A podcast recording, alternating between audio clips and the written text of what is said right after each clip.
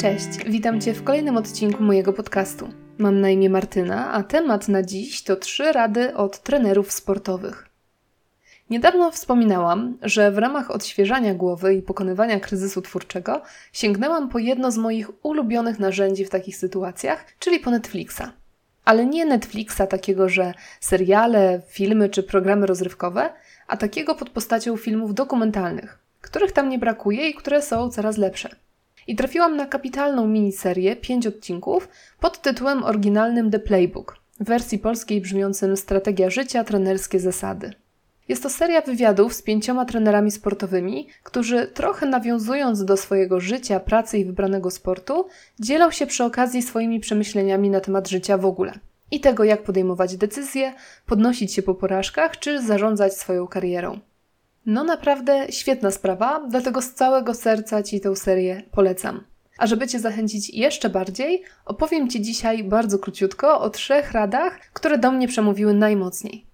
Jedną z trenerek prezentowaną w The Playbook jest Dawn Staley, amerykańska koszykarka, która obecnie jest trenerką żeńskiej drużyny akademickiej South Carolina Gamecocks. I to właśnie ona w swoim wywiadzie wspomina o świetnej moim zdaniem zasadzie dwudziestu czterech godzin. Otóż Staley opowiedziała o tym, jak po jednej z porażek, która wyjątkowo ją dotknęła, wpadła w dół. Oglądała nagranie z meczu godzinami, analizowała grę swoją i koleżanek z drużyny, doszukiwała się wszystkich błędów i nie mogła o tym zapomnieć. Do tego stopnia, że zaczęła tracić całą radość z gry i zastanawiała się, czy nie porzucić koszykówki. Ostatecznie wyszła z tego impasu, z tej sytuacji, ale bardzo dobrze go zapamiętała. Kiedy więc przejęła pałeczkę trenera żeńskiej drużyny akademickiej, postanowiła nie dopuścić do tego, żeby jakakolwiek zawodniczka przeszła przez to, co ona. I kiedy jej drużyna poniosła porażkę, Dawn wprowadziła zasadę dwudziestu czterech godzin. Zasada ta brzmi, nieważne czy po porażce, czy po zwycięstwie, dajesz sobie dwadzieścia cztery godziny na przeżycie tego. Jeśli potrzebujesz płakać, płaczesz. Jeśli chcesz świętować, świętujesz, ale tylko przez dwadzieścia cztery godziny. Bo robi się niebezpiecznie, kiedy pozwalasz, żeby jakieś wydarzenie Cię pochłonęło. Jeśli było to wydarzenie złe lub smutne, możesz wpaść w dół, załamać się, stracić radość z tego, co robisz. Jeśli jest to wydarzenie dobre i radosne, jest obawa, że spoczniesz na laurach, że dasz się ponieść celebracji i za chwilę zawalisz coś innego. Dlatego te dwadzieścia cztery godziny to taki bezpieczny czas na zanurzenie się w swoich emocjach, dobrych albo złych. Na zabawę, picie szampana albo wręcz przeciwnie, na dołowanie się. Ale po tych dwudziestu czterech godzinach, co by się nie działo, ruszasz dalej. Idziesz naprzód, wracasz do pracy, bierzesz się za kolejny projekt, za kolejny cel i działasz. Taką zasadę ustaliła Dawn Staley na parkiecie, ale osobiście myślę, że to też świetna rada, do której warto stosować się tak po prostu w życiu. Bo tak naprawdę cokolwiek się nie wydarzyło, czy coś Ci wyszło, czy popełniłeś, popełniłaś błąd, to to jest tylko jakaś jedna sytuacja. Jakieś wydarzenie, coś przejściowego, coś, co nie ma aż takiego znaczenia w kontekście całego życia. Więc poczuć uczucia jak najbardziej. Wręcz się w nie zanurzyć, żeby faktycznie wybrzmiały. To tak. Nagrodzić się albo roztoczyć nad sobą ochronną bańkę, żeby podnieść się po porażce? Okej, okay, ale nie przez miesiąc czy tydzień nawet, przez dwadzieścia cztery godziny. Druga rada pochodzi od Patryka Muratoglu, trenera tenisa, który od dwa tysiące dwunastego roku prowadzi Serenę Williams, między innymi. W dokumencie mówi on piękne zdanie. Z największej słabości może powstać największa siła. I na ich potwierdzenie opowiada swoją własną historię. Otóż okazuje się, że w dzieciństwie był chorobliwie nieśmiały. Ale to do tego stopnia, że kiedy rodzice wysłali go do terapeuty, otworzenie się na tyle, żeby powiedzieć na sesji jedno słowo, zajęło mu rok. Ale właśnie przez to, że nie wchodził w żadne interakcje z ludźmi i zawsze trzymał się z boku, bardzo dużo obserwował.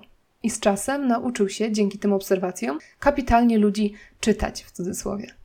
I nagle okazało się, że to właśnie ta siła, płynąca z ogromnej słabości, sprawiła, że stał się uznanym na cały świat trenerem. Ponieważ nikt, tak jak on, nie potrafi zauważyć, że coś się dzieje z zawodnikiem. I nikt nie potrafi tak wyłapywać wszystkich błędów, wszystkich problemów, nawet najmniejszych. A wiesz doskonale pewnie, że w sporcie psychika odgrywa ogromną rolę. Można mieć umiejętności, można mieć talent, ale jeśli głowa siądzie, to cała reszta przestaje mieć znaczenie. Więc szybka reakcja trenera i pomoc, kiedy z zawodnikiem dzieje się coś złego, jest nieoceniona. I myślę, że takich przykładów można zauważyć więcej. Przykładów osób, które dzięki jakiejś swojej słabości, jakiejś cechy, która utrudniała im życie, wzniosły się ponad nią, a wręcz wykorzystały ją do tego, żeby stać się kimś niesamowitym. Więc rada płynąca od trenera Muratoglu?